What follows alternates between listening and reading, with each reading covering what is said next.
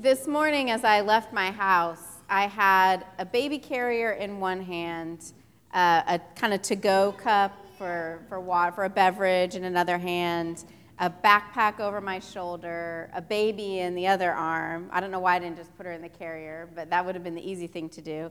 And I had my keys out because I needed to lock the door behind me. And I shut the door, locked it, and went to go. And the strap from the baby carrier, it was exactly like that kind of carrier, was I locked it in the door. So I had to unlock it and go all, all the way uh, to the car with all of my things in my hands. So that experience tells you what kind of person I am on this two types of person scale that I'm going to give you. Um, and I'm, I'm stealing part of this from the bishop's sermon on Sunday. So he described today's gospel uh, as Jesus telling his friends that they need to lay down their lives for uh, one another. And in especially Mark's gospel, but in the, the other gospels, the kind of big command is not uh, just to lay down one's life, but to take up one's cross. So there are two commands that, in a way, mean the same thing to take up your cross or to lay down your life. And I think the reason that we have these, these two memory, memories, I guess, of what Jesus is, one of Jesus' strongest um, uh, words, strongest speeches was, uh, is because there are different kinds of people. There are people who need to lay things down, and there are people who need to pick things up. Well, I'm the type of person who needs to lay things down. I always have too many things. So, so this one is for me. You know, the other one, you know, take up your cross. That's a hard teaching, but I'm like, okay, just throw it in with everything else. You know, I love taking things up. I love taking things on. But this one, for me, and there are different kinds of people, this is the hard one to lay something down because I look at my life and think, what, what would I lay down? Why would I? You know, there are good things, there are big responsibilities, there are challenges. I love to take those things on. So it's really what helps me to lay things down is the second part of this, uh, this teaching. No one has greater love than this to lay down one's life for one's friends.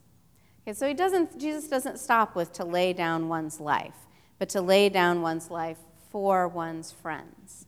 So this give me, gives me a sense of, of what we're laying things down for. So we can have a better social life.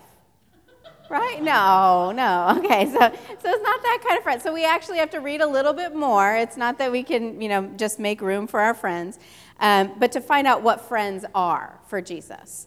Um, for friends, for Jesus, friends are those he no longer calls servants. So what he says is, I do not call you servants because the servant does not know what the master is doing, but I have called you friends.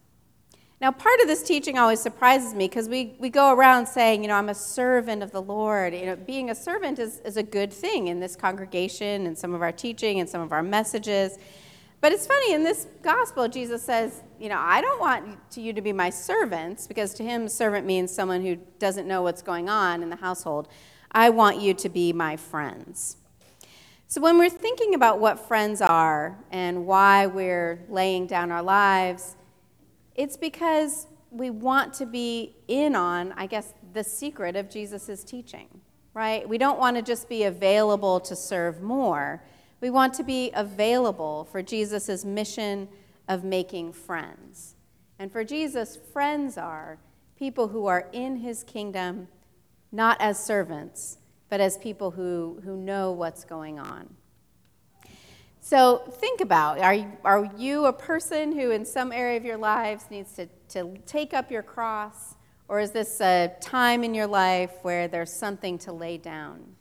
And if there is something to lay down, maybe a nudge in that direction can be this sense of being available to our friends, being available to the kingdom, being available to those that Jesus wants to no longer call servants, but to call his companions and peers. Amen.